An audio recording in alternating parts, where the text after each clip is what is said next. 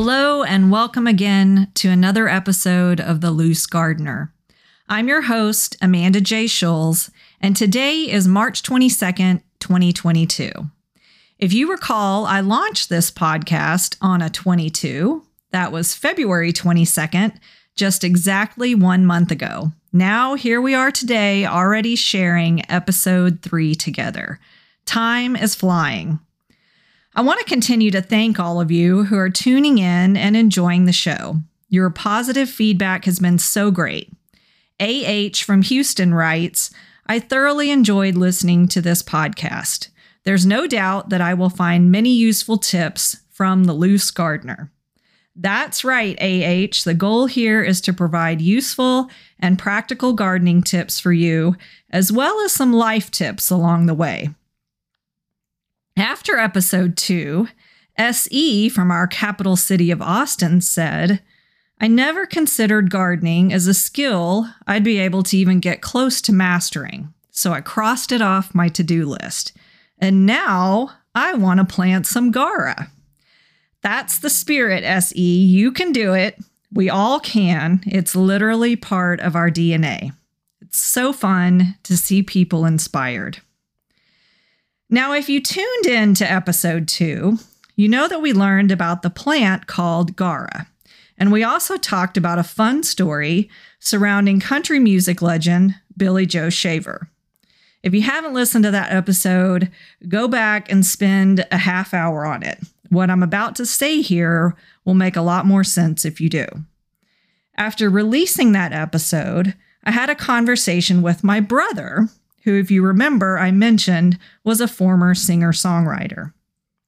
He surmised that the person you hear at the beginning of the live album who changes the song that Billy Joe is about to sing is actually a band member. Now, he thinks this just by the clarity of the words that seem to be mic'd, and I would tend to agree. We further talked about how it's most likely that the identity of the man is actually Billy Joe Shaver's son, Eddie. He was playing lead guitar that night for the recording of the live album, and knowing music much better than I do, my brother said he could tell that Eddie was warming up his guitar in the key for The Hottest Thing in Town before his dad stepped on stage and started talking. Now, coincidentally, my brother's good friend, Kevin Hollingsworth, was managing sound for Eddie that night at the show, so he could absolutely tell us for sure if that's correct. But as life would have it, he unfortunately passed away not long ago. Also deceased now, of course, are Billy Joe and his son Eddie. So maybe we'll find another link, who knows for sure someday, but that's the story I think we'll go with. A dad bending a bit for his son, a son who wanted to deliver a show stopping song on the electric guitar. So, moving on to today's episode, I'd like to begin with a poem by fiction author and poet Sarah Rossiter. I have a special love for poets, so don't be surprised to hear me throw in a lot of poetry down the road in future episodes. Writing poetry in English class was one of my favorite things to do in school. It was the one opportunity to be completely free with words. So, here goes. The poem is entitled Zinnias. When I pray, I go in and close the door. But what really do we mean by prayer?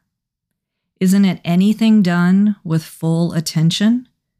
Whether sinking into silent depths, or relishing a sun ripe peach, or gazing at the zinnias freshly picked this early morning, these multi petaled shouts of joy, lemon yellow, orange, reds, a carnival of flame filled light, the sweet garden scent, summer flowers. Zinnia. That's the correct pronunciation of the plant we will talk about today. Now, I once had a cute and very southern neighbor who owned a flower shop, and she called them zinnias. So, either way will do. Zinnias are a part of the sunflower tribe, and more specifically, the daisy family. They're an annual, meaning that the plant is one and done. The same plant does not come back each year. Now, I want to talk about zinnias because right now is the time to plant them, and the absolute best way to plant is by seed. Now, there are many flower seeds that are best to plant in fall, especially a lot of the wildflowers. This is because those seeds need to go through what is called stratification. Stratification is a natural process of exposing seeds to both cold and moist conditions. There are seeds that have to experience this in order to germinate. Um, like, for instance, coneflower, black eyed Susans, yarrow, they all need cold stratification, but not zinnias. Zinnias are the perfect flower seed for those of us who are like bears.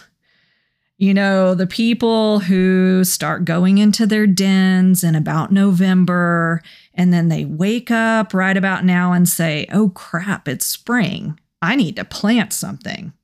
So if you identify with the bear, these are the perfect seeds for you. You need to plant zinnias in the spring after the danger of any frost. So, how do you know when the danger of frost has really passed?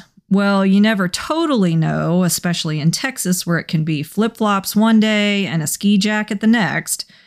But I like the ease of using the Old Farmer's Almanac website when looking at frost dates.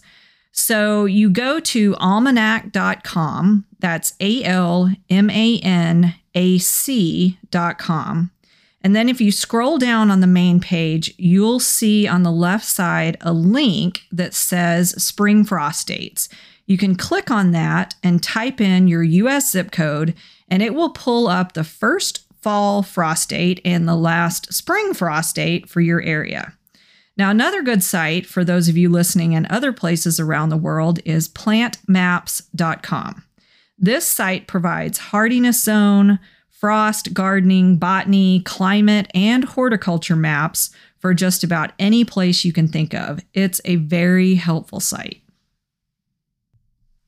So, remember the German guy Lindheimer that the Gaura lindheimeri was named after on our last episode? Well, we have a similar situation with the zinnia. Boy, did the zinnia have quite the worldly travel before arriving as we know it today. This story starts all the way back in the early 16th century when the Spanish conquered the Aztecs in Mexico. The Aztecs referred to the zinnia flower with a phrase interpreted as plants that are hard on the eyes. This was due to their vibrant blooms. But of course, as conquerors would do, the Spanish singled out a couple of the common native species that were prevalent in Montezuma that had smaller, pale flowers. And their interpretation went from plants that are hard on the eyes to what they called mal de ojos, or the eyesore, sickly, evil eyes, mere weeds. So no one really paid the poor zinnia any mind until centuries later. Fast forward to the era of the mid 1700s when our country was really forming and botany was in full swing. In fact, there is a fascinating book that I'm reading by Andrea Wulf called Founding Gardeners about the American founding fathers and their passion for plants. It's really something. The inside cover of this book notes for the founding fathers, gardening, agriculture, and botany were elemental passions, as deeply ingrained in their characters as their belief in liberty for the nation they were creating. But the thing is, this wasn't just happening here, it was happening everywhere important people with means were starting to trade seeds all over the world. Now, I'm sure you've heard the term side hustle. There were educated people all across Europe taking up botany as either an outright profession or a side hustle hobby. Now, here's where we come to the zinnia and another German guy, Dr. Johann Gottfried Zinn, and he was a German physician at Göttingen University. I practiced that word a couple of times, uh, which incidentally is still an internationally renowned research university with an original founding in 1737. So he specialized in anatomy and specifically provided the first comprehensive detailed anatomy of the human eye.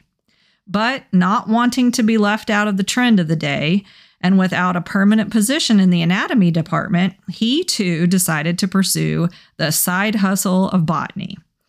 I guess he must have become pretty good of an expert because he was named the director of the Botanic Garden at the university at the age of 26. Now, it was around the time of 1750 that the German ambassador to Mexico sent Zinn an envelope of eyesore seeds.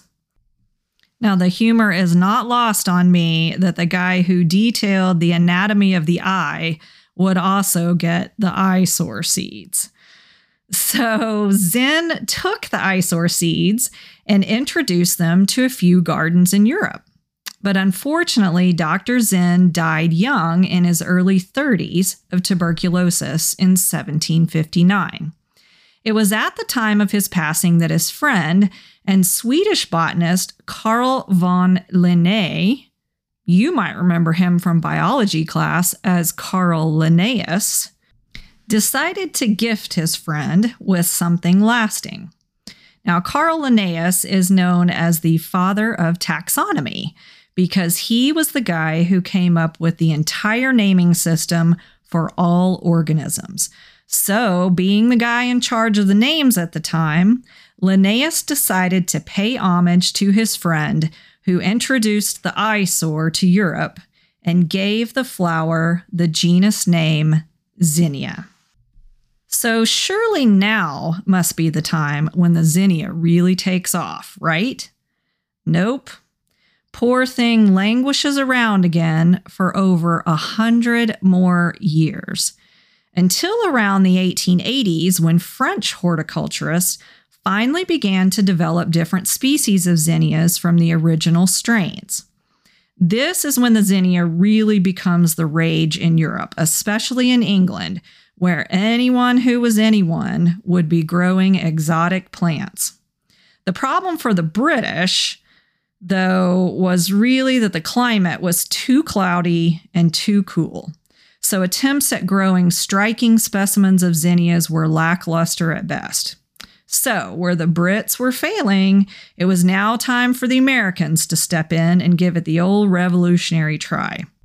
So, the zinnia makes its way back across the pond to America into the hands of botanists and horticulturists like Luther Burbank and his cousin, William Atlee Burpee, and his son, David Burpee. Now, anyone listening here ever purchase a packet of Burpee seeds? It was the Burpees that actually led the field in hybridization of plants, and after several decades of breeding, became largely responsible for the numerous varieties of zinnias that we see today. Button zinnias, giant zinnias, cactus zinnias, pom pom zinnias, and the many standard cut flower zinnias that we know and love. So now we have all these fabulous zinnias and it only took over 400 years to get them to us. So let's talk about planting zinnias. I'm specifically going to talk about my favorite variety, the cut and come again mix. You'll love them. They are so easy to grow, don't require a ton of water, aren't susceptible to damaging insects, and they will grow compactly between about 18 to 24 inches in height. So you get a lot of show, but they aren't so large that they won't work in smaller flower beds. Now, you can buy individual seed packets, or if you're planting for big spaces or even several gardens, I might suggest buying by the pound. It's actually the most economical way to go for larger spaces. I bought a pound of zinnia seed this year from American Meadows, and it was $38, including shipping and tax. Now, I know that sounds like a lot, but it's actually a bargain for a pound of seeds when you consider the cost of individual packets. Burpee sells a packet of the same seed with about 175 seeds in it for $6. So, if you're going big, buy in bulk. Now, on planting. All you do is loosen the soil in your flower bed and sprinkle the seed. Once you've done that, do not cover the seeds with soil. Covering them up too much will actually reduce your germination success. Instead, just lightly step on the ground where you've sprinkled them and then water them in. Now, with this cut and come again mix, you will get a complete palette of color. You'll have baby pinks, uh, white, cream, bright red, orange, fuchsia, pale yellows, uh, gold, salmon, light peach, sunny yellow, you name it, it's multicolored. And the name describes the best part, which is really true of many zinnia varieties. You can cut the flowers and the plants just keep producing again and again.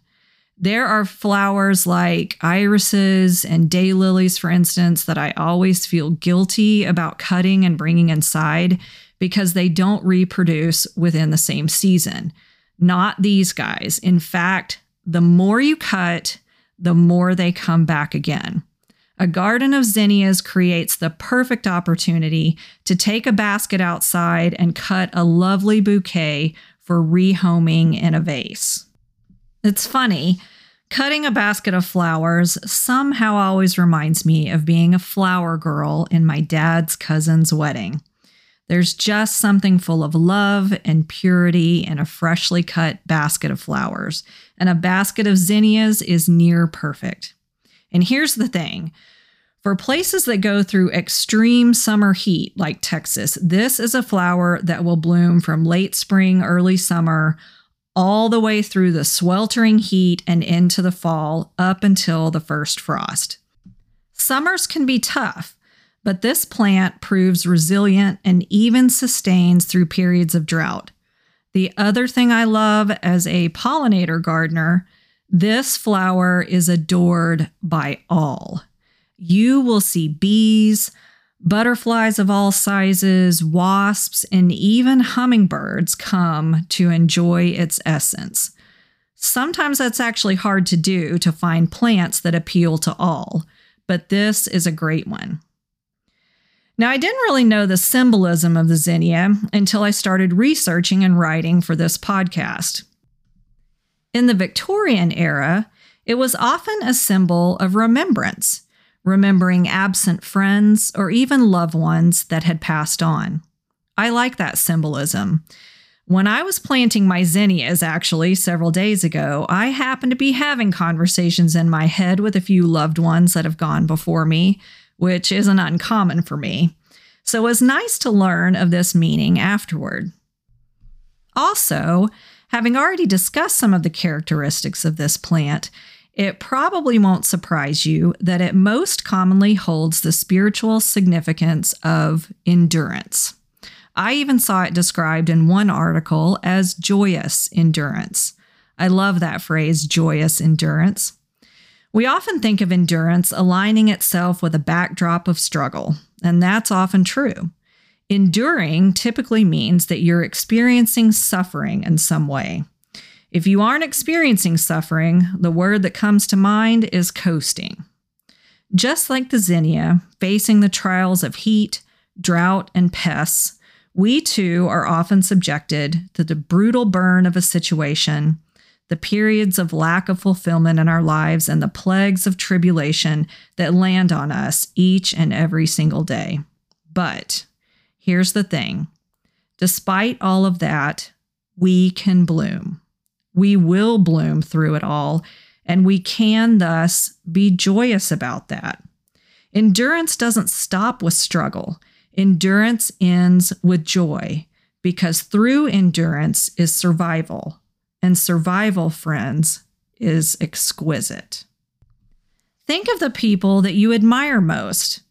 I bet there are a handful of them that you hold in high regard because they have endured something.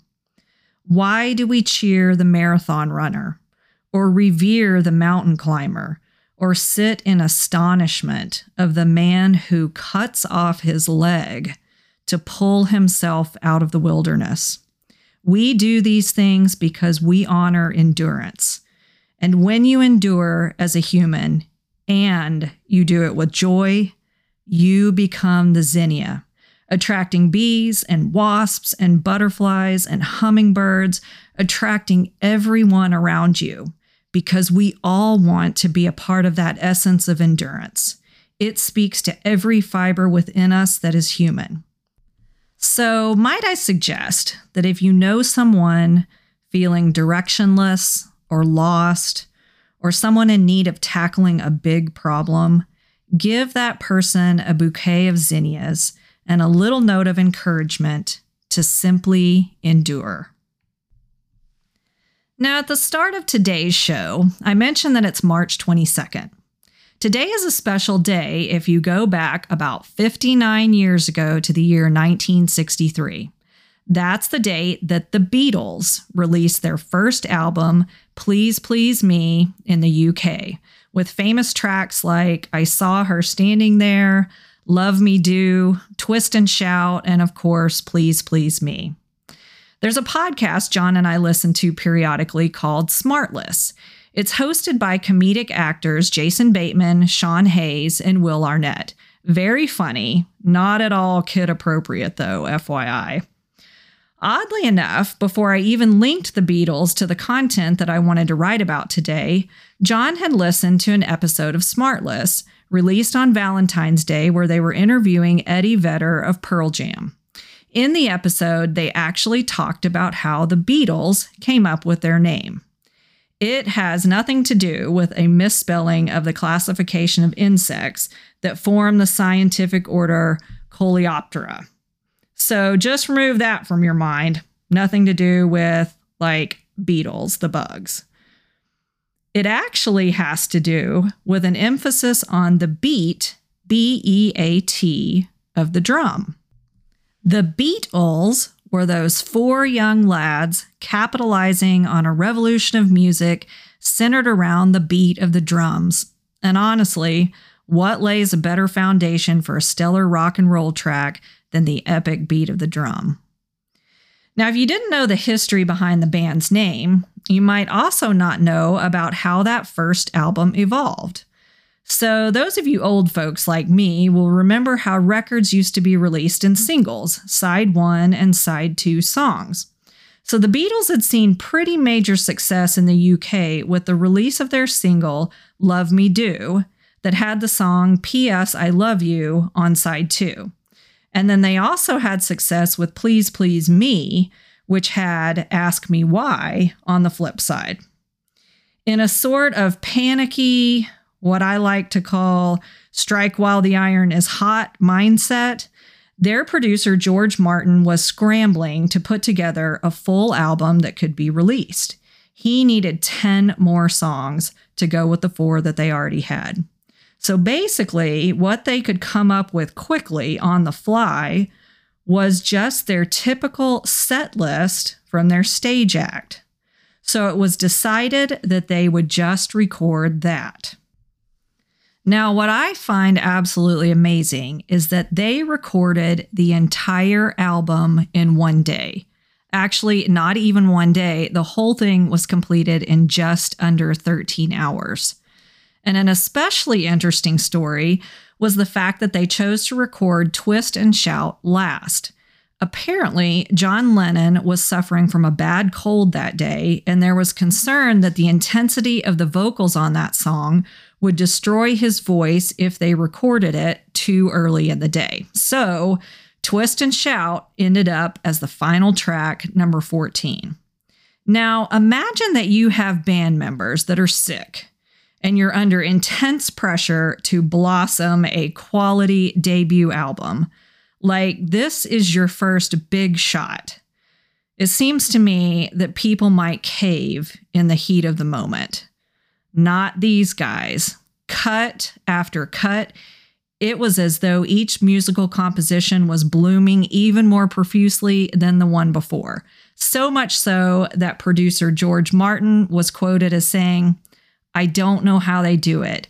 We've been recording all day, but the longer we go on, the better they get. Huh.